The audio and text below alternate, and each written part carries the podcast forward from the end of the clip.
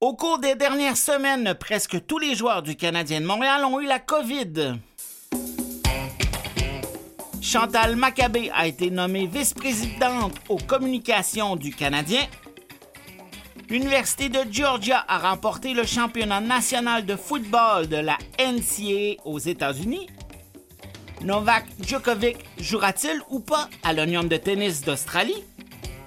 Et pendant que le CF Montréal débute son camp d'entraînement, nous, pour la prochaine heure, on parle de sport.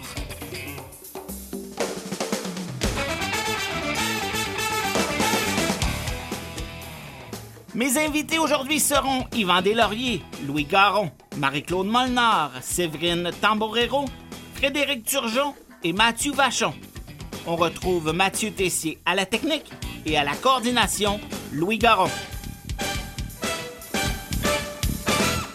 Mon nom est Dominique Tremblay et au cours de cette émission du 11 janvier 2022, on parlera de tennis, des Lions de Trois-Rivières, de la dynastie des années 70 du Canadien de Montréal, de ski para-alpin, de campagne de financement et de Jeff Gordon.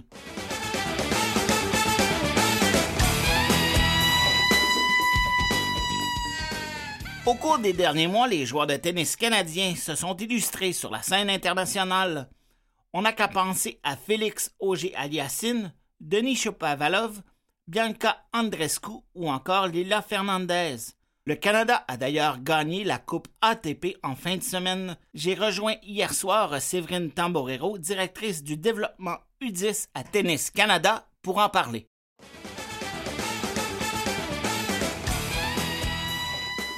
Bonjour, Madame Tamborero. Bienvenue d'être euh, à notre émission aujourd'hui. Bonjour, ça me fait plaisir. Merci de me recevoir. Donc, euh, en fin de semaine, le Canada a remporté la Coupe ATP sur le circuit professionnel masculin à Sydney en Australie. Qu'est-ce que cette victoire représente pour le Canada?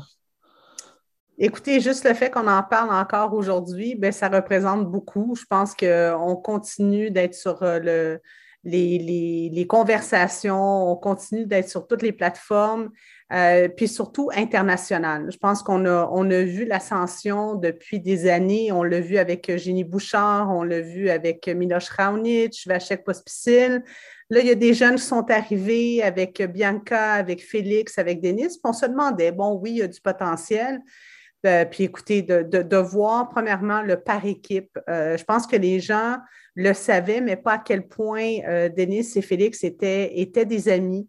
Ont déjà gagné une Coupe junior ensemble sur la même équipe, ont joué en double. Puis c'était le fun de les voir, de les voir à nouveau sur le terrain. Puis ces deux gars qui drivent vraiment à jouer pour le Canada, jouer pour, en équipe, ce qui est arrivé. Puis euh, écoutez, ce que ça fait, ça fait que du bien. On parle du tennis, on en parle en bien, puis ça, c'est toujours une bonne chose. Et il y a l'Onium australien qui commence dans, dans une semaine à Melbourne. Euh, Félix est classé euh, maintenant 9e au monde. Il y a Leila Fernandez qui est classée 24e chez les femmes. Elle a participé à la finale du US Open. On peut s'attendre à quoi pour les Canadiens lors de cette compétition-là? Quand on voit ce que Léla a fait au US Open en septembre dernier, quand on voit que Félix a son meilleur classement à vie, 9e, Denis semble pas être très, très loin, euh, on peut s'attendre à tout. Euh, je pense qu'on voit qu'on est capable de gagner des grands chelems, on a le niveau pour le faire, on a les joueurs pour le faire. Et, je pense qu'il ne faut pas se surprendre qu'on ait, que ce soit du côté de Léla ou du côté masculin, que ce soit Denis, Félix, euh, qui va euh, aller euh, loin dans le tournoi. Je pense que les, joueurs s'attendent à ça. On a vu Félix qui a battu Medvedev, quand même, c'est pas rien. Euh, et, je suis Je pense qu'il est classé quatrième au monde, si je ne me trompe pas. Oui, exactement, exactement. Fait que je pense que ça, ça va le mettre en confiance. Il joue bien, il est confiant. Elle est là, elle a quand même eu euh, bon, un début euh, de tournoi. connaissant Léla, qui est une fille qui déteste perdre, qui adore gagner, mais c'est sûr qu'elle va sûrement perdre plus qu'elle va gagner. Euh, elle, elle va aller euh, à l'Australian Open, euh, elle va le commencer vraiment pas de reculons. Elle va vouloir gagner ce tournoi-là. Elle a échappé le, le, US Open, elle va vouloir se reprendre à l'Australian Open. Et donc, moi, je m'attends à que des bonnes choses. Maintenant, on est dans une situation un petit peu particulière en Australie. Beaucoup de joueurs sont arrivés à l'avance, beaucoup de joueurs et d'entraîneurs qui ont eu le COVID, qui n'ont pas eu une préparation adéquate. Euh, on a vu l'histoire de Djokovic qui maintenant, bon, euh, il y a la possibilité, après euh, presque six jours dans un hôtel, à attendre son audience hier, qui va pouvoir rester en Australie. Puis là, tout le monde se pose la question, est-ce qu'il va aussi jouer? Donc, ça va, être, ça va être intéressant de le suivre, le tournoi, là, parce que même si le tournoi commence, bien, il y aura des joueurs qui vont peut-être être testés positifs, qui vont devoir se retirer du tournoi. Donc, ça ne sera, pas, sera pas simple. Et euh, puis les joueurs canadiens aussi sont quand même assez jeunes. On parle de l'âge d'or du Canadien, mais le Canada va, monte en puissance. On, encore, on va parler du Canada sur le monde du tennis pendant encore plusieurs années. Oui, c'est un très bon point. Puis c'est ça qui est intéressant, c'est que on, des fois, on a des, bonnes performances, puis on se dit, bon, c'est une question de cycle, ça se passe bien, on va avoir des bons niveaux. Qu'est-ce qui va se passer en arrière? On a vu, ça a été le cas souvent de, des pays comme, euh, les États-Unis, avec des grandes têtes. Puis à un moment donné, il n'y a plus rien eu et on voit que ça, commence à changer. Les jeunes, les jeunes Américains arrivent. Mais c'est un petit peu ce qui est, ce qui est particulier chez nous. Euh, c'est qu'on a des, des, joueurs qui ont inspiré d'autres, qui sont encore dans le, euh, dans, le cycle euh, à un jeune âge, mais pas juste ça, c'est qu'en plus, ils performent. Et ça, ça fait quand même quelques années que, ça nous arrive. Puis on voit avec, avec l'âge de, de Léla, de Denis, Félix, Bianca aussi, il ne faut pas l'oublier, si elle est en santé. je pense qu'on va parler du tennis encore pour de belles années encore. Vous êtes la directrice du développement U10 pour Tennis Canada. Vous en avez vu plusieurs des joueurs de talent qui sont encore dans junior. Est-ce que ça augure bien pour le futur pour le Canada? Ça augure bien, puis je pense que euh, si on revient à ce que des victoires comme ça peuvent donner, bien, ça inspire des, d'autres jeunes, hein. ça inspire une nouvelle génération. Euh, il y a une génération de jeunes filles euh, qui sont justement, qui vont être en tournoi de, de, l'Australian Open Junior qui sont partis la semaine dernière. Jaden Weeks aussi euh, du côté masculin qui va être là. Donc, euh, ce que ça fait à cet âge-là, c'est très simple. C'est que les jeunes, au lieu de se dire, ben, on s'en va, va dans un gros tournoi, euh, ils, veulent le gagner. Et, ça, ça fait toute une différence avec les jeunes.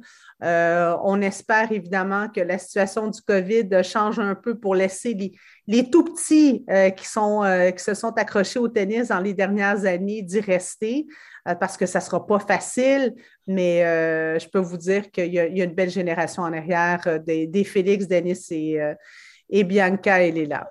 Du, du, tennis par Zoom, ça ne se fait pas très bien au cours des deux dernières années. Exact, exact. Ben, c'est un, un, petit peu, je dirais, pour parler à, des amis sur, sur la communauté internationale, c'est un petit peu une, difficulté partout. Euh, la génération justement des 10 ans et moins, des jeunes qui ne peuvent pas compétitionner. Euh, s'entraîner, c'est une chose, compétitionner, c'est autre chose. Euh, je suis allée en Europe avec, avec jeunes de 12 ans qui étaient tellement contents de, de voir autre chose, d'être sur les terrains, d'être en compétition. Euh, donc, ça, on a hâte que ça revienne. On a hâte que ça revienne pour, euh, pour nourrir un petit peu cette drive-là chez nos jeunes et on espère que ça va, ça va rester euh, ouvert pour encore un bon bout de temps. Des questions que je me pose rapidement parce qu'il ne reste pas beaucoup de temps, mais la COVID a changé nos méthodes d'entraînement. puis on n'a pas capable de s'entraîner autant que les athlètes voulaient. Est-ce que ça l'a aidé pour ne pas faire de trop de surentraînement aussi? Comme entraîneur, vous voyez ça comment? Oui, c'est une très, très bonne observation. Euh, c'est sûr que ce que ça fait au tout, tout début, c'est qu'on on, s'est permis de dire aux jeunes, soyez créatifs, faites autre chose. Et, souvent, ce qu'on reproche dans, tous les sports, hein, ce n'est pas que le tennis, c'est qu'on surspécialise trop. Euh, les jeunes euh, à 8, 9 ans sont dans leur sport, ils ne font pas autre chose. Et je pense que ce que la COVID a bien fait, c'est qu'elle a obligé tout le monde à faire autre chose que son sport uniquement. Alors ça, c'est vraiment été un, plus et, un aspect positif. L'aspect qui est plus euh, difficile, c'est l'aspect compétitif.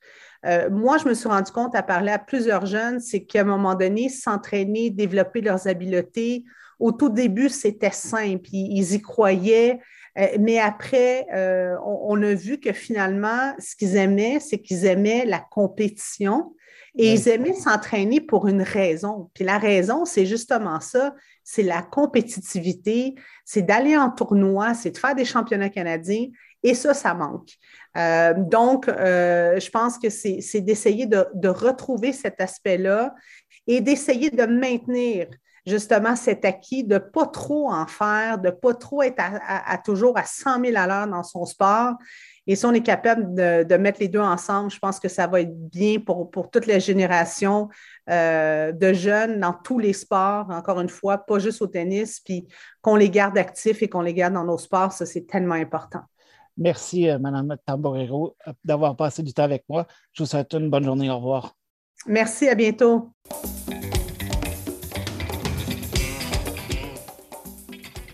Cet automne, les Lions de Trois-Rivières ont fait leur début dans la Ligue de la Côte-Est, une ligue professionnelle inférieure à la Ligue américaine.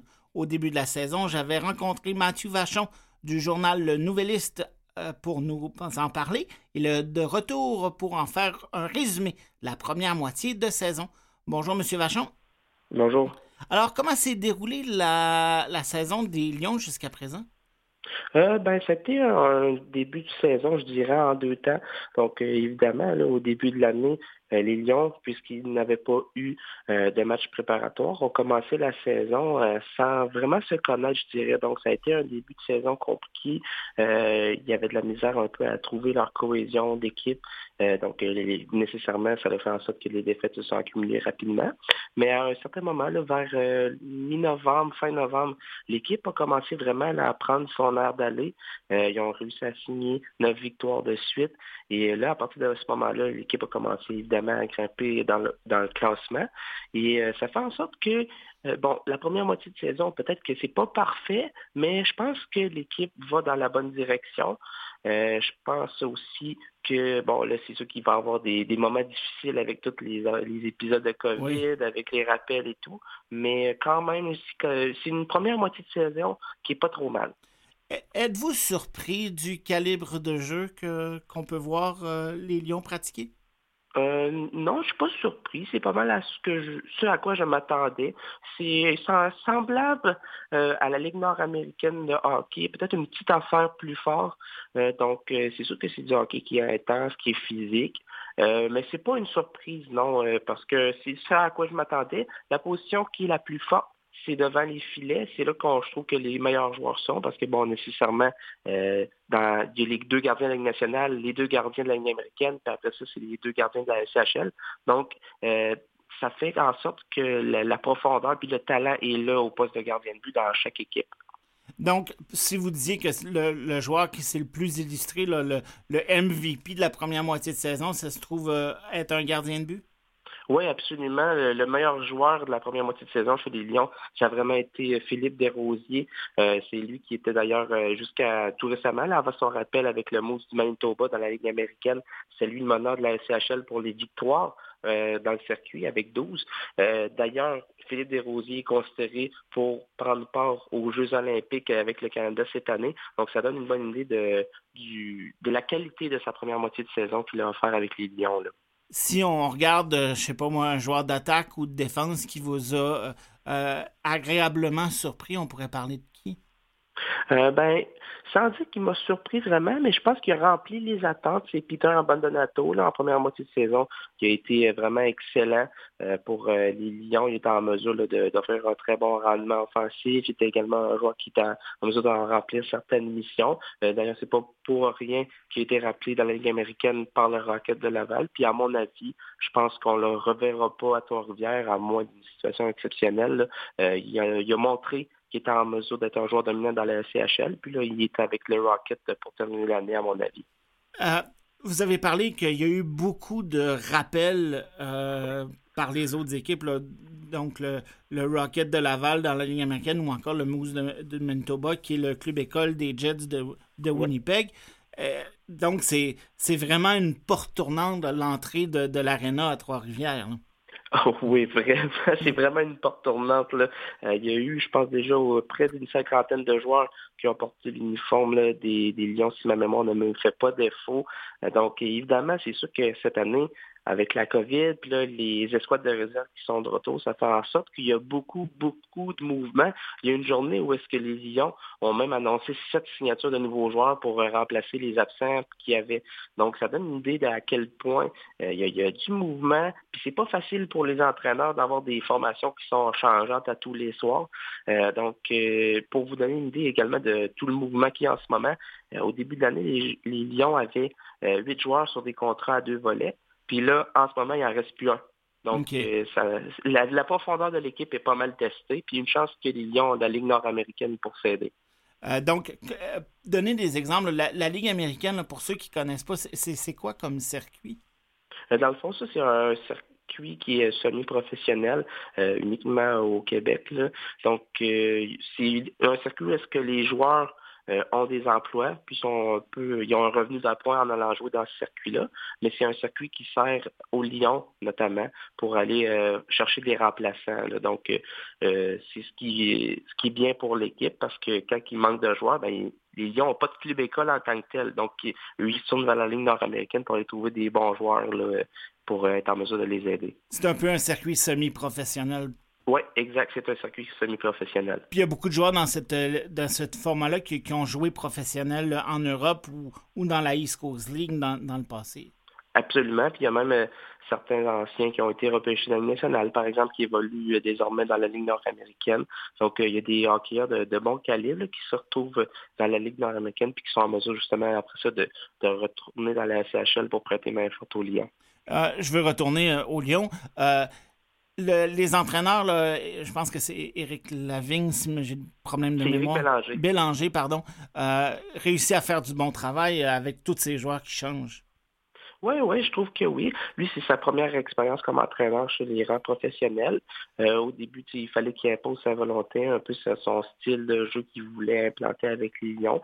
Euh, il a martelé euh, sur certains points à plusieurs reprises. Il a eu à hausser le ton, évidemment, parce qu'au début de la saison, comme je vous ai dit, c'était pas parfait, loin de là. Mais il a réussi son pari, je pense. Il est bien épaulé par Pascal Réaume, son entraîneur adjoint. Lui, Pascal Réaume, c'est un ancien entraîneur professionnel qui a la Coupe Stanley. Donc, euh, vraiment, ce duo-là a beaucoup d'expérience dans le monde du hockey.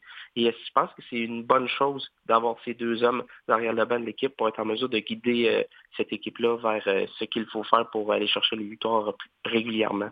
Et dû, et, ou, ou grâce à la COVID, il y a quand même un joueur des, des Lions qui a, qui a joué pour le Canadien là, dernièrement. Ça, c'était une grosse nouvelle dans l'entourage de l'équipe.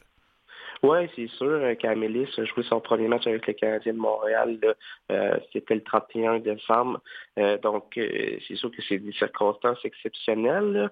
c'est une belle une belle chose, une belle carte de visite pour les Lions, évidemment, parce que ça prouve que la CHL, c'est une ligue qui mène éventuellement peut-être vers la Ligue nationale. Il ne faut pas non plus s'attendre par contre à ce que euh, Camélis devienne un joueur régulier de la Ligue nationale. Je pense que ça a vraiment été dû à des circonstances exceptionnelles. Mais il y a eu du beau travail de la part euh, des Lions qui a dû être fait pour être en mesure de bien faire progresser Camélis lorsqu'il a été avec l'équipe en début d'année. Et euh, comment la population de Trois-Rivières a répondu à, l'appel de cette nouvelle équipe-là? Franchement, très bien. il y a des moyennes, une moyenne supérieure de à 3000 spectateurs par partie qui assistent là, au Colisée Vidéotron à ces matchs-là. Euh, c'est une excellente réponse. Puis c'est ça que ça prend, 3000 personnes. Euh, donc, euh, les partisans sont très fidèles à leur équipe. J'ai trouvé, surtout en début d'année, même si l'équipe n'avait pas de succès, le monde les encourageait toujours, était là derrière eux. Donc, ça, c'est encourageant de voir ça, que les, les partisans de Trois-Rivières ont adopté rapidement leur équipe. Est-ce que là, ça va être le, grand défi, ça va être de faire en sorte que cette euh, union entre les partisans et l'équipe dure sur plusieurs années. Euh, c'est bien lancé, donc ça va être intéressant de suivre ça. Merci, M. Vachon, et puis à la prochaine. Merci, au revoir.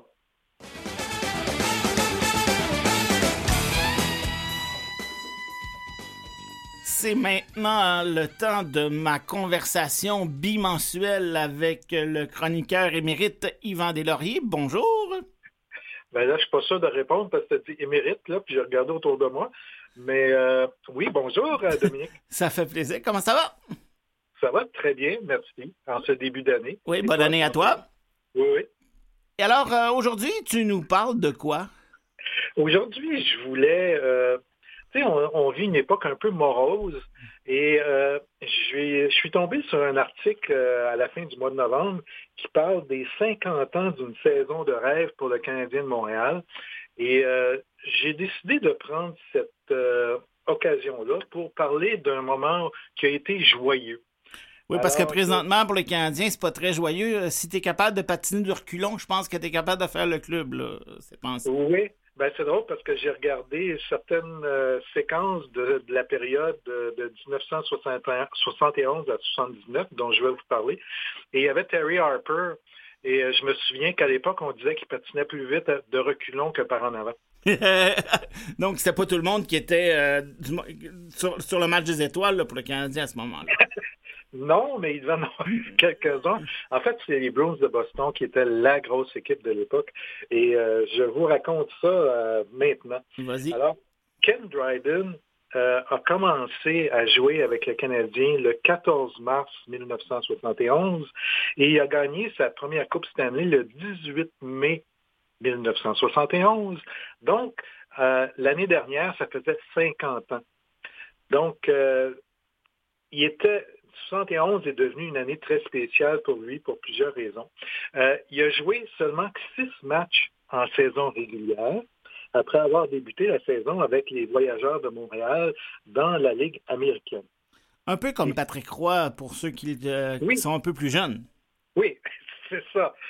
je me sens euh, visé que, je suis. Enfin, puis, ce qui est spécial avec Ken Dryden et l'année 1971, c'est qu'il a gagné la Coupe Stanley, il a gagné le trophée Connie Smythe, remis au joueur le plus utile des séries, mais c'est seulement que l'année suivante, qui était euh, candidat pour gagner le trophée Calder, celui remis à la recrue de l'année de la Ligue nationale, parce qu'en 71, il n'a joué que six matchs, alors il n'était pas considéré comme étant une recrue. Euh, en 71, ce qui est spécial, c'était que c'était les Bruins de Boston qui euh, étaient la grosse équipe de cette époque-là. Euh, ils avaient eu 20 joueurs qui avaient eu plus de 20 buts pendant cette saison-là.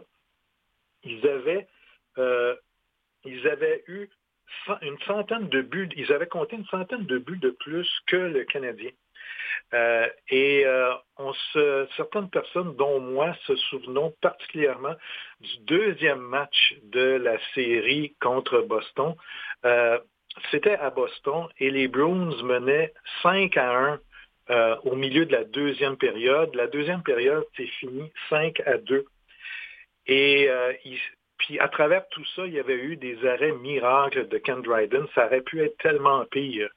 Et tout d'un coup, le vent s'est mis à tourner. Un certain Henri Richard a fait un de ses buts typiques où il descend sur l'aile, euh, sur l'aile gauche et il déjoue tout le monde en se protégeant avec sa main droite et il compte un but. C'est devenu 5 à 2 avant la fin de la deuxième période. La partie a fini 7 à 5 pour le Canadien. Ils ont compté 5 buts sans riposte en troisième période. Donc, l'année 71 a été une année extraordinaire pour Ken Dryden. Ken Dryden a joué pour le Canadien pendant huit saisons. Il a gagné six Coupes Stanley pendant cette période-là.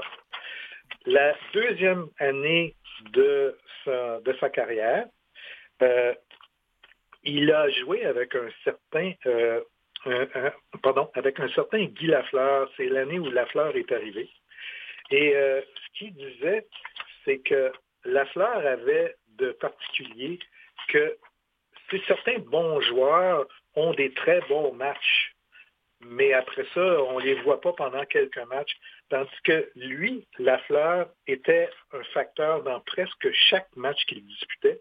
Il était tellement un bon joueur offensif, c'était un artiste qui ne manquait jamais d'inspiration, ce qui est vraiment inhabituel pour un si gros marqueur. Un des derniers euh, joueurs étoiles offensifs du Canadien Donc, ça remonte à... oui, mais de, cette envergure-là, il y a eu Stéphane Richer aussi qui, a été un joueur offensif, mais on ne peut pas dire qu'il y avait la même, le même, la même importance autour de Stéphane Richer, même si avec Richer, le Canadien, c'était surtout à cause de Patrick Roy, a gagné des Coupes Stanley. Et je voulais finir ma chronique par une anecdote personnelle.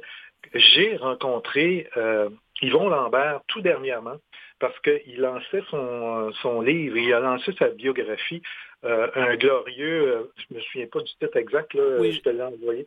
J'ai interviewé euh, l'auteur David Arsenault lors de la dernière émission. Oui. C'était très intéressant d'ailleurs. Oui, et j'ai fait ressortir certains éléments de la carrière de Yvon Lambert, puis je ne veux pas trop répéter ce, que, ce qui a été dit à l'émission à l'époque. D'abord, J'étais dans une librairie pour une séance de signature. Monsieur Lambert est un raconteur extraordinaire. Euh, on s'assoit là, on était peut-être une trentaine de personnes, des trentaines de personnes qui connaissaient très bien le hockey. Et euh, il a raconté plein d'anecdotes, les gens posaient beaucoup de questions très intéressantes. Et évidemment, on a parlé du but, le fameux but. Euh, qui était en demi-finale de, l'année 1979 contre les Bruins de Boston. Euh, septième match, les Bruins de Boston mènent 3 à 1 au début de la troisième période. Euh, selon Yvon Lambert, ils ont contrôlé la partie depuis, depuis les débuts. Les Canadiens comptent deux buts rapides par Mark Napier et Guy Lapointe. Et à 16 minutes, Rick Middleton compte. Alors, septième match, troisième période, l'équipe qui brise l'égalité à 16 minutes de, à 16 minutes de jeu, à 4 minutes de, fin de la partie, on peut s'attendre à ce qu'il gagne. Mais Don Cherry a fait toute une erreur dans les dernières minutes, puis ça, ça a fait le, point tournant euh, du match. Exactement, exactement. Et moi, j'ai demandé à M. Lambert, qu'est-ce qui s'était passé dans la chambre des joueurs entre la fin de la troisième période et le début de la supplémentaire? On sait que Guy Lafleur a compté un but fantastique en avantage numérique parce que Boston avait eu trop d'hommes ouais, c'est ça. Euh, Il reste à peu près 30-45 secondes à Yvan. OK. Et M. Lambert nous disait qu'il y avait une excitation incroyable dans la chambre des joueurs. Euh, ils étaient convaincus qu'elle allait gagner. Il était vraiment convaincu qu'il euh, allait compter le, but. Euh, Mario Tremblay n'arrêtait pas d'achaler Yvon Lambert, comme quoi c'était eux autres qui allaient compter le but. Et euh, c'est vraiment eux autres qui l'ont compté. C'est Régent Roux qui a fait une passe à Mario Tremblay, qui a fait une passe à Yvon Lambert juste devant les buts. Et ça a été le but. Et Yvon Lambert disait que pendant 24 heures par la suite, il a su qu'est-ce que c'était d'être une vedette parce que dans les restaurants, les endroits où il allait, il était reçu comme Guy Lafleur. Merci beaucoup, Yvan, et on s'en va à la pause de la mi-temps.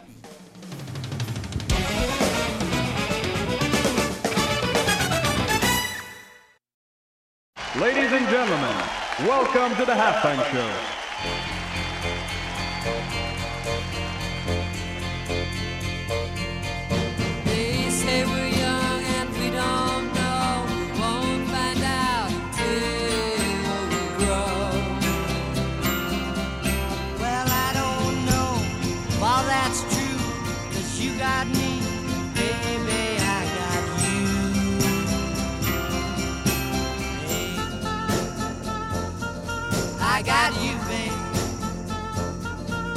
got you, babe. They say our love won't pay the rent For it's earned. Our money's all been spent. I guess that's so we don't have a plot, but at least.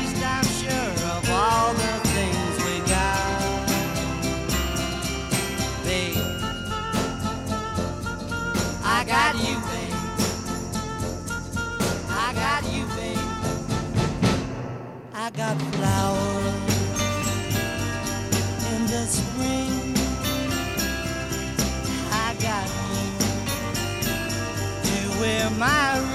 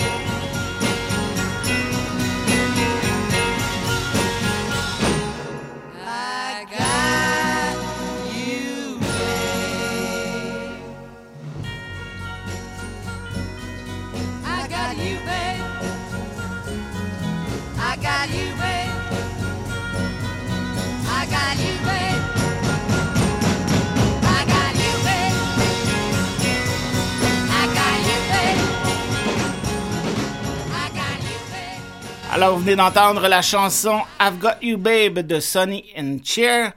C'était la chanson titre du film Le jour de la marmotte. Comme on est en train de vivre la troisième hiver de la COVID, je me disais que cette chanson était appropriée. Les Jeux paralympiques de Pékin auront lieu du 4 au 13 mars prochain. Plusieurs athlètes qui seront en Chine se retrouvent à Lillehammer en Norvège pour participer au championnat du monde des sports d'hiver. La compétition se tiendra jusqu'au 23 janvier et il y aura du ski de fond, du biathlon, du surf des neiges et du ski alpin. Je joins au bout du fil Frédéric Turgeon qui fait elle-même du ski alpin. Bonjour Frédéric, comment allez-vous? Je vais très bien, merci vous? Très bien, merci. Alors, euh, vous êtes en Norvège présentement. Euh, il est euh, un petit peu dépassé l'heure du souper. Vous vous trouvez à quel endroit, juste pour être sûr, pour mettre les, les gens en, en ambiance, parce qu'on peut entendre un petit peu de bruit en arrière de vous, là?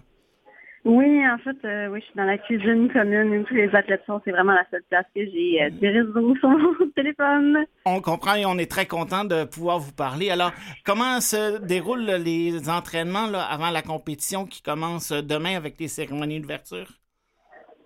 Euh, dans le fond, ouais, on a eu quelques entraînements, puis jusqu'à présent, ben, ça se passe pas exactement comme je le voudrais, mais euh, on y va avec son an, puis euh, j'espère pouvoir justement peut-être apprendre comme de l'expérience d'aujourd'hui. Aujourd'hui, j'ai eu comme un, entraînement de, la piste de course de downhill, puis ça faisait quand même peur, mais j'ai très hâte de, faire justement une autre une autre run là-dedans demain, puis voir de là que je peux améliorer de mon ski.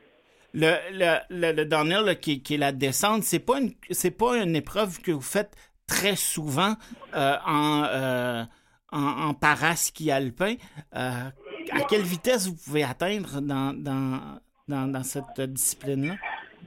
Moi, la vitesse la plus haute que j'ai atteinte, c'est quand même pas tant impressionnant, mais quand même sur un ski, c'est quelque chose, mais c'est dans le euh, 90 km à l'heure. Puis là, ici, ça, ça doit aller beaucoup plus vite que ça. Là. En tout cas, ça, ça me semble vite, là, mais euh, je sais pas, il y a déjà des gens qui ont atteint du 110 euh, puis 120 km à l'heure. Je pense que c'est le plus haut que j'ai entendu euh, dans ma carrière. Ouais, je, je vais vous dire, j'ai j'ai fait de la course à- en fauteuil roulant, puis descendre d'une côte on- on- à 50-60 km heure. Je me disais que je trouvais ça pas mal trop vite pour ce que, pour ce que j'aimais faire. Je me dis que vous, sur un ski à 90 km, je vous trouve très, très bonne. Euh, Merci. puis euh, aussi, là, le- la COVID, c'est une situation dans laquelle que plusieurs athlètes euh, doivent vivre présentement. Comment ça se passe en Norvège? Euh, dans le fond, les restrictions sont quand même assez sévères. Il faut qu'on se fasse tester pour la COVID justement à chaque deux jours. Il va falloir que tout le monde porte un masque, euh, peu importe où on va, même sur les pentes. C'est strict, mais je pense que ça vaut vraiment la peine de faire justement cet effort-là par rapport à sais, la protection de chacun chacune, parce qu'on veut tous aller au jeu, puis ça serait vraiment dommage que quelqu'un ne puisse pas parce que euh, l'ont eu dans le fond euh, sais, à cause d'une personne, mettons, qui euh, l'aurait amené euh, à l'événement. Puis en plus, ben, les, les restrictions COVID euh, à Pékin seront pas euh, euh, très faciles non plus, à ce que j'ai entendu dire. Donc, c'est c'est quand même une bonne pratique là, pour ça. Oui, c'est certainement une bonne pratique. C'est sûr qu'on s'attend euh, pour Pékin que ce soit encore plus sévère que ça. Euh, puis moi, j'ai déjà entendu justement des gens qui étaient déjà allés, puis ils ont dit que euh, c'est même, euh, ben, c'est quand même avant l'extrême, mais moi, je préfère ça, puis qu'on soit tous en santé à la fin de la journée. Là, ça me rassure, je dirais, parce que moi, j'ai pas encore eu la COVID, puis je la veux pas, donc voilà. Puis la santé, c'est la priorité numéro un. Pour, pour- Oui, de tous les athlètes. c'est ça. Puis pour revenir à, au ski, euh, les- évidemment, les Jeux paralympiques, là, dans, dans, dans un mois et demi, là, euh, un petit peu moins de 60 jours, c'est la compétition la plus importante. Mais en termes de préparation, ces championnats du monde-là en, en Norvège, ça se situe à quel endroit? Où? Euh, en ce moment, on est à Hachfeld. J'ai j'ai vraiment peut-être pas très bien prononcé ça, mais c'est à 15 km au nord de Lillehammer, je pense. Euh, donc, euh, c'est vraiment une super belle piste qui est quand même, euh, euh, je, je quand même difficile, mais euh, ça peut être vraiment euh, le fun pour les athlètes euh, euh, de voir euh, justement une différence euh, dans le niveau, euh, mettons, euh, dans le niveau de la piste. là. Ça peut amener beaucoup de challenges, puis on aime bien ça. Puis c'est une bonne préparation en vue de la compétition euh, à Pékin? Oui, certainement, euh, parce que la piste semble être assez euh, difficile elle-même euh, à, Pékin. Moi, j'entends dire que il y avait beaucoup de, de relief dans le fond, beaucoup de pitch euh, euh, avec un espèce de mix de plats. Donc, pour moi, c'est vraiment un, un espèce de overall tout dans une piste. Puis moi, j'aime beaucoup ça parce que ici, ça, c'est quand même assez similaire à ce que je décris. Là. Et puis, euh, combien de, de- de courses vous allez faire euh, durant la, la- la dizaine de jours que vous allez être en Norvège? Euh, moi, je vais faire quatre courses pour l'instant. C'est sûr que j'en, laisse une tomber. Mais euh, juste quatre courses. dans le fond, la descente, désolé, il y a beaucoup de gens qui parlent alentour de moi. Aucun problème, je comprends ça. Mais moi, je devrais faire la descente, le super combien, super G, puis le slalom. Donc, je fais juste pas le, le slalom géant. Donc, c'est lequel euh, votre discipline favorite? J'adore le slalom, le super, euh, excusez, le, le, le super combiné. OK. Le, et votre euh, saison jusqu'à présent se déroule euh, comment? Euh, je dirais que j'ai eu quand même un peu de misère au début de ma, euh, de ma saison, juste parce que j'avais un peu de j'avais peu d'entraînement en slalom, c'est vraiment c'est ma force. Donc euh, c'était difficile, on dirait, euh, de trouver une motivation par rapport à mes résultats parce que je skie super bien, c'est juste que je suis pas capable, on dirait, de euh, d'être consistante. Puis pour moi, c'est ça veut vraiment dire ça beaucoup. Là. Mes meilleures performances, c'est dans les années que j'ai été euh, très consistante dans toutes mes euh, euh, mes performances. Donc, j'ai quand même trouvé ça difficile, mais là, je me sens comme si je m'en allais vers la bonne direction. Et euh, donc, l'année dernière, il n'y a pas eu beaucoup de compétitions aussi, même, je pense que vous avez peut-être fait une compétition maximum. Est-ce que ça, pour vous, ça a été une, une genre de, de, de pénalité? Là? Vous avez euh, perdu un peu là, à cause de ça? Vous avez été pénalisé à cause de ça? Euh, dans le fond, moi, l'année passée, j'ai eu euh, une blessure au dos, donc euh, ça m'a quand même fait plaisir de ne pas pouvoir faire de course parce que Oui. j'ai pu vraiment m'assurer que, que dans fond, j'aille bien euh, jusqu'à mon retour, mettons, en, sur les pentes puis en compétition. Donc, euh, je me suis, on, on dirait que j'ai comme assuré plus ma santé avant tout, puis j'aime beaucoup ça. Mais euh, ouais, non, c'est vrai que la compétition, ça m'a vraiment manqué, mais ça a fait, je pense, du bien de prendre une pause cette année-là. Et puis là, le, le, le dos présentement, ça va bien? Oui, tout va bien. Euh, des fois, ça fait un peu mal, mais euh, c'est pas comme euh, comme l'année passée, j'étais même pas capable de marcher. là. Tout va super bien maintenant. Une grosse amélioration, donc. Et puis, euh, en terminant rapidement, euh, c'est sûr, le deuxième jeu paralympique, on- on- c'est quoi les, les, les attentes? J'aimerais beaucoup avoir une médaille aux Jeux paralympiques. Je veux dire, moi, j'ai eu un globe, j'ai eu, euh, dans le fond, une médaille au championnat du monde. J'ai eu mes médailles en Coupe du monde. Là, maintenant, il me manque celle des Jeux paralympiques, puis je la veux vraiment. Donc, euh, j'espère pouvoir faire un podium là-bas et je l'espère pouvoir au moins le faire en, en slalom puis en super combiné. Moi, je pense que c'est là ma force et c'est là que je pourrais atteindre le podium euh, le plus facilement. En espérant que vous allez pouvoir compléter votre collection. Et puis, bonne chance à Lillehammer. Merci. Merci beaucoup.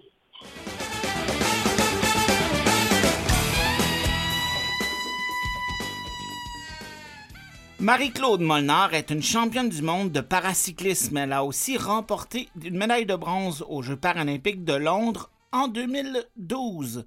En 2022, elle a décidé de se lancer un nouveau défi. Je la rejoins au téléphone pour lui en parler. Bonjour Marie-Claude. Salut Dominique. Alors, c'est quoi ton défi pour cette année? Euh, bien, mon défi pour, euh, pour cette année, ben, juste pour mettre les, les choses, les choses au clair, euh, je je, suis pas je suis pas à la retraite du paracyclisme, je, je continue en paracyclisme. Et puis, euh, en fait, ben, le, défi que, que je me lance, euh, ben, l'objectif, ben, en fait, euh, je mettrais plutôt comme un, un, commitment, euh, un engagement. Donc, l'engagement que, que je prends pour euh, 2022, c'est euh, c'est en course à pied. Donc, euh, ce que je veux faire, c'est que je veux parcourir la distance de 2 km à tous les jours, donc euh, pendant pendant les prochains euh, 365 prochains jours. Euh, ça va représenter une distance totale de 730 km. Donc, euh, je, je me suis lancé ce, ce challenge-là. J'ai décidé de, de m'engager là-dedans. Puis, euh, la raison pour laquelle je fais ça, c'est pour ramasser des fonds pour euh, la Fondation des sports adaptés. Commencé ça au mois de janvier. Aujourd'hui, euh, mardi, euh, il fait assez froid pour la pompe à l'eau. Euh, ça doit pas toujours être évident. Non, non, c'est pas c'est pas toujours évident. Puis comme j'ai pas beaucoup d'expérience en course à pied, j'y vais surtout de manière graduelle. Donc, c'est-à-dire que j'ai commencé j'ai commencé j'ai vraiment commencé le 1er janvier. Donc, j'ai commencé en faisant des, des, des courses d'intervalle de, de course suivis euh, d'un intervalle de marche. Donc, en y allant en alternance comme ça, euh, je pense que c'est une bonne manière d'y aller, d'y aller en toute sécurité. Puis, effectivement, ce matin, c'était, c'était vraiment pas chaud. Euh, le thermomètre m'indiquait moins 35, mais euh, je me suis habillée bien chaudement, puis euh, je suis sortie dehors. Ça m'a pris euh, une vingtaine de minutes environ, puis euh, j'étais, j'étais de retour à l'intérieur par la suite. Donc, ça a très bien été. Avec euh, pr- probablement un bon café ou un chocolat chaud là, pour te réchauffer? Oui, oui, oui, oui, oui. Le, le- le café, le café était très bon. Donc, euh, ce- cet engagement-là de, de faire 700 km ou un petit peu plus, euh, est-ce que tu le fais pour... euh, je pense que tu vas ramasser des fonds en- ou essayer de ramasser des fonds euh, pour faire en plus. Oui, c'est exactement ça. Mon idée, c'est vraiment d'amasser des fonds pour euh, pour la Fondation euh, des sports adaptés. Euh, C'est une, une fondation qui a, qui a vu le jour en 1995. Puis, euh, ça a commencé comme, euh, comme une école de ski adapté. Donc, les gens en situation de handicap qui voulaient faire du ski alpin pouvaient aller à l'école donc la Fondation des, sports ada- adaptés. Et puis euh, aujourd'hui, bien euh, cette fondation-là donne l'opportunité à des gens toujours en situation de, handicap de pratiquer euh, plusieurs sports. Donc, euh, il y a encore du ski alpin, mais il y a aussi euh, du, du ski de fond, donc euh, du ski nordique. Euh, il y a entre autres aussi euh, du paracyclisme, euh, de la randonnée en montagne, donc vraiment une, une panoplie de sports. Donc, euh, j'ai choisi là, de, de, de m'engager dans cette, dans cette mission-là, d'amasser des, des fonds pour cette fondation-là cette année. Et pourquoi avoir choisi la course à pied? Euh, toi qui es une cycliste émérite, là, le vélo, ça aurait pas été plus facile? Euh, ben, c'est certain qu'en étant cycliste, le vélo, ça aurait, ça aurait pu, ça aurait pu être ça aurait pu être plus plus facile, mais j'ai choisi j'ai choisi la, la course à pied juste pour faire un peu différent, puis euh, me, me permettre là, justement d'apprivoiser euh, une nouvelle activité sportive en toute sécurité. Qu'est-ce que tu trouves le plus difficile dans, dans- dans- jusqu'à présent là, dans le défi que tu t'es donné? Euh, ben, je dirais que jusqu'à maintenant, je vois pas vraiment de, je vois, je vois pas encore de, de difficultés. Euh, au début, euh, au début, je, ben, quand j'ai quand j'ai décidé de, de prendre cet engagement-là, je me suis dit que peut-être qu'après un, un certain temps, la, la motivation va peut-être va peut-être diminuer. Mais euh, jusqu'à maintenant, euh, tu sais, ça fait ça fait déjà euh, ben, ce matin, là, j'en étais déjà à ma onzième journée de, de, de, de course. Et puis jusqu'à maintenant, je, je, vois pas, j'entrevois pas de, de difficulté. Euh, je veux dire, je me lève le matin, je m'habille, puis je puis je sors. Euh, je pensais que peut-être au début, euh, j'étais pour, euh, j'allais devoir me, me mettre un, un rappel, mais déjà après la quatrième journée, ça, ça se fait automatique. Je me, je me réveille, je m'habille, puis je sors, je sors faire mon deux kilomètres. Puis est-ce que tu trouves ça plus difficile ou plus challengeant que, que le vélo, par exemple? Comme activité? Ouais, ben, c'est c'est quand même quand même difficile à, comparer. Euh, tu sais, comme je disais, la, course à pied, vu que c'est un, sport qui est quand même relativement nouveau, Euh, J'y vais graduellement. Donc, euh, tu sais, je, je, je cours pas de, manière très intense non plus, ni sur une ni sur une, trop grande distance. Donc, jusqu'à jusqu'à maintenant, là, je dirais qu'au niveau de au niveau de charge, c'est très très léger dans, dans mon entraînement. Et euh, donc, est-ce que ça permet de, de, de, compléter ton entraînement de vélo? Ben, en quelque sorte, oui. Mais euh, c'est aussi que ça, ça me permet de, de sortir, prendre l'air euh, de manière de manière euh, quotidienne aussi. Donc c'est un beau c'est un beau compliment. Moi, je, vois comme étant un beau compliment au, au. Et tu continues euh, évidemment euh, à, t'entraîner euh, pour cet été pour faire d'autres compétitions de vélo. Ça, ça s'arrête pas. Oui, oui, absolument. Non, non, ça ça s'arrête pas. Je m'entraîne toujours euh, 5 à 7 jours par semaine. Puis, c'est ça, mon, mon, en- mon entraînement est préparé par, par mon entraîneur, Pierre Hutsebeau. Et puis, c'est ça, on, on continue, puis on, a, des, on a des beaux objectifs pour la saison 2022. Euh, là, je vois que tu fais, bon, tu n'as pas l'intention de, au cours des prochaines semaines, de battre le record du 100 mètres ou de courir le marathon, là, mais il y a de la course, il y a du vélo, Oui. il manque Oui. plus rien que la natation, faire du triathlon. Là. On pourrait pas se recycler? Oui. Euh, non, non, non, non, le, non, non, le, le- le triathlon, c'est, c'est vraiment pas un sport que, que j'entrevois euh, pratiquer. J'ai déjà, j'ai déjà essayé une fois là, dans le dans le cadre d'une, d'une visite scolaire. Puis je pense qu'à un moment donné, on, on sent qu'il y, a des, qu'il y a des sports qui sont, qui sont faits pour nous, puis il y en a d'autres qui sont qui sont pas faits pour nous. Puis le triathlon, c'est, un de ces sports-là. Donc euh, je, vais- je vais m'en tenir au vélo puis à la course à pied. En terminant, Marie-Claude, si jamais les gens veulent donner à ta, pour la Fondation des sports adaptés, qu'est-ce qu'ils doivent faire? Ben oui, ben bien sûr. euh, si les si les gens veulent veulent faire un, un don, si les gens veulent veulent également contribuer, ils peuvent se rendre directement sur mon site web à maricemolard.com et puis voir la page euh, projet euh, projet Run 2022. Euh, il y a un lien là vers la, la campagne GoFundMe. Donc à cette place-là, les, les gens peuvent peuvent, peuvent contribuer également. Merci beaucoup et puis bonne chance. Au revoir. Ben, de rien, merci beaucoup. Bye bye.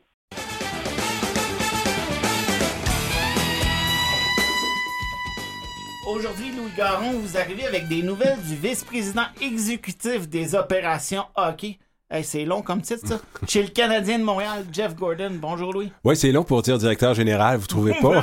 Pas mal, oui. Oui, elles, elles viennent pas de moi, Dominique, mais du chroniqueur sportif Alexandre Pratt. Euh, vous pouvez lire un résumé de leur conversation dans la presse plus euh, de ce matin. Alors, cette chronique arrive à point puisque depuis la conférence de presse euh, qui s'est tenue le 3 décembre dernier, soit quelques jours après sa nomination, Jeff Corton s'était fait plutôt discret. hein. Euh, on n'en sait pas beaucoup sur sa philosophie. Hein? le hockey selon Jeff Gorton ou sa recette pour obtenir du succès dans la Ligue nationale de hockey d'aujourd'hui.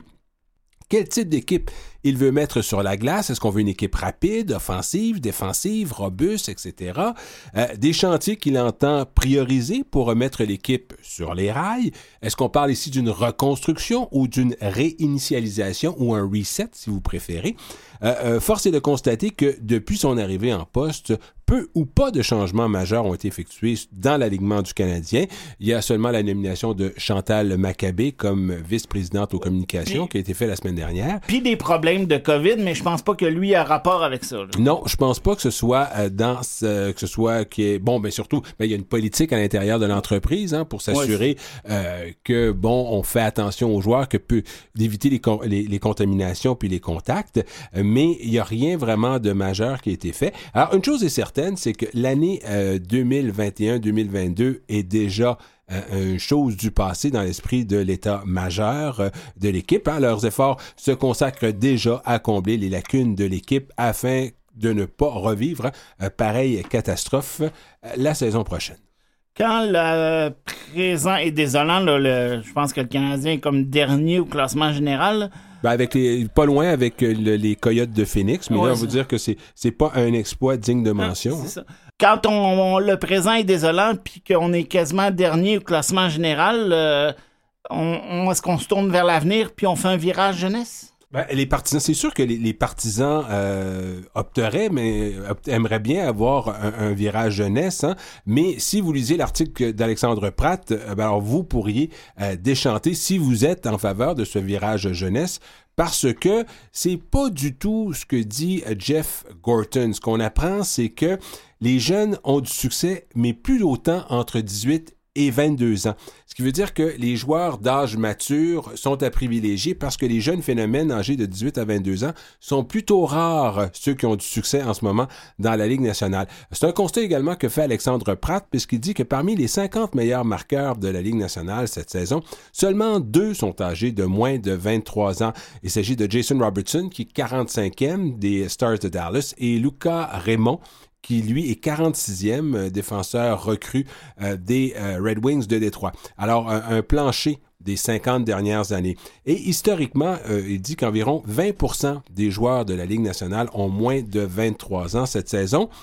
Alors, c'est beaucoup moins, on tombe à 16% et ce, malgré un gel du plafond salarial qui aurait dû profiter aux espoirs touchant le salaire minimum. Alors, c'est plus facile de les intégrer lorsque votre équipe ne veut pas dépasser ce fameux plafond. Gorton ajoute également, Dominique, c'est que la Ligue est de plus en plus forte, hein, de plus en plus rapide. On dit que la période d'ajustement pour les espoirs est plus longue que jamais auparavant. Alors la coche entre le junior et le euh, hockey universitaire aux États-Unis et celui de la Ligue nationale est beaucoup plus euh, est beaucoup plus grande. Alors ce qui fait ce qui fait en sorte que la courbe d'apprentissage est rendue très abrupte. Alors, c'est toujours les propos de Jeff Gorton. Par- on peut donner par exemple Jeff Gordon qui a joué avec les. euh, qui, a, qui a travaillé pour les Rangers de New York et Mhm. Le- leur premier choix au repêchage, Henrik Lapierre, a beaucoup de difficultés présentement. Ah oui, euh, Alexis Lafrenière. Ah, pardon, oui, oui, oui, Alexis oui. Lafrenière, oui, de toute façon, qui, qui brûlait le, le- le junior, mais qui on voit que, bon, euh, on s'attendait vraiment à de grandes choses dans la Ligue nationale, mais ça prend du temps, c'est progressif. faut dire que Lafrenière est jeune, mais c'est, voilà, un excellent exemple, euh, Dominique, c'est exactement ce qui se trouve, qui, euh, ce, qui, ce qui arrive avec Alexis Lafrenière qui, lui, aura besoin de quelques années encore pour pouvoir atteindre euh, une, son, son, pas son, euh, avoir à, à pouvoir progresser Ouais, dans la Ligue nationale euh, pour avoir un, un bon niveau. Alors, et aussi, euh, ce qui fait en sorte que ça complique également la tâche des, des, des pisteurs et de ceux qui évaluent le talent parce que vous voyez quelqu'un à 18 ans brûler la Ligue junior, vous attendez à ce que, bon, il soit en mesure de faire la même chose au niveau professionnel. C'est pas nécessairement le cas. Alors, qu'est-ce que vous faites? À 18 ans? On peut pas tout mettre, les- mettre beaucoup de pression sur ces joueurs-là. Et ce qui arrive aussi, c'est qu'il y a des vétérans qui veulent poursuivre leur carrière dans la Ligue nationale et qui acceptent aussi le salaire minimum pour rester dans la grande ligne. Je pense notamment à Corey Perry qui a accepté un contrat d'un million avec euh, les, euh, le Lightning de Tampa Bay et Jason Spezza qui joue au salaire minimum déjà depuis quelques saisons avec les euh, Maple Leafs de Toronto. Et quelles que ces nouvelles données-là pourraient changer les, guider les prochaines décisions du Canadien? Ouais, là, on- les choix au repêchage, euh, le Canadien quand même possède une bonne banque. Ça m'étonnerait qu'on échange des joueurs en, pour aller chercher des choix au repêchage parce qu'on voit que ça prend quand même assez de temps avant que ces joueurs-là se développent. Alors, si on veut faire un changement assez rapide au sein de la formation, on pourrait voir des joueurs euh, qui seraient échangés en retour de peut-être des gens qui sont sur le point vraiment de faire le saut dans la Ligue nationale de hockey, qui ont quand même le niveau et qui ont la formation et qui vont être capables de s'adapter au niveau supérieur parce qu'ils l'ont prouvé dans la Ligue américaine. Parce qu'aujourd'hui, la plupart des espoirs, la plupart des espoirs ne font pas de passage dans la Ligue américaine. Il y a Cole Caulfield qui a joué un peu, mais qui devrait en ce moment être dans la Ligue américaine et non dans la Ligue nationale. Alors c'est pour ça que je pense notamment à Brandon Gallagher, là, qui a un salaire énorme, qui pourrait très bien euh, être échangé. Euh, bon. Euh, pour quelques, encore des saisons. Il y a Tyler Toffoli, 28 ans, 28 buts la saison dernière, qui a encore deux saisons complètes à 4 250 000 par année. Euh, L'avenir de Jeff Petrie aussi euh, n'est plus à Montréal. hein. le défenseur américain devrait être, devrait être échangé d'ici la date limite des transactions. Sa femme et ses enfants sont de retour aux États-Unis. Euh, par contre, il y a son contrat de 6 250 000 dollars par année qui est bon jusqu'en 2024-2025 qui pourrait forcer le Canadien à absorber une partie de son salaire. Bonne nouvelle dans le cas de Petrie, hein, il va mieux physiquement. Et, et on dit que c'est surtout sur le plan mental que la pause était euh, presque presque d'un mois. Il était en pause depuis un mois, hein, Jeff Petrie. Ouais, Alors, euh, ce qui veut dire que là, peut-être que bon, la, la santé mentale, physique, son amélioration au niveau de sa santé pourrait le rendre plus intéressant pour certaines équipes. Il y a Ben Sherratt aussi qui est sur le qui devrait hein, euh, quitter Qui est joueur autonome à la de- fin de la saison. saison, qui, on dit que c'est l'un des joueurs les plus convoités du côté euh, du Canadien. Alors, euh, tous les joueurs que je vous ai mentionnés pourraient être, très- pourraient être échangés contre des jeunes espoirs déjà dans les organisations et non contre des choix hors pêchage. Et ça, ça permettrait peut-être aux Canadiens de faire un, de, de, de, de, de progresser rapidement et de devenir compétitifs. Et on va surtout miser sur l'un des principaux talents de Jeff Corton, hein, celui d'avoir l'œil pour le talent. Alors, c'est le temps ou jamais de le prouver, euh, Dominique. Alors, on verra bien qu'est-ce qu'il sera capable de faire avec l'effectif et surtout, comment s'y prendra-t-il pour remettre le Canadien sur les rails, lui qui en a bien besoin? Merci beaucoup, Louis. Alors, c'est tout pour l'émission d'aujourd'hui. Je remercie tous mes invités. Mathieu Tessier à la technique, merci. Et on se retrouve dans deux semaines pour On parle de sport.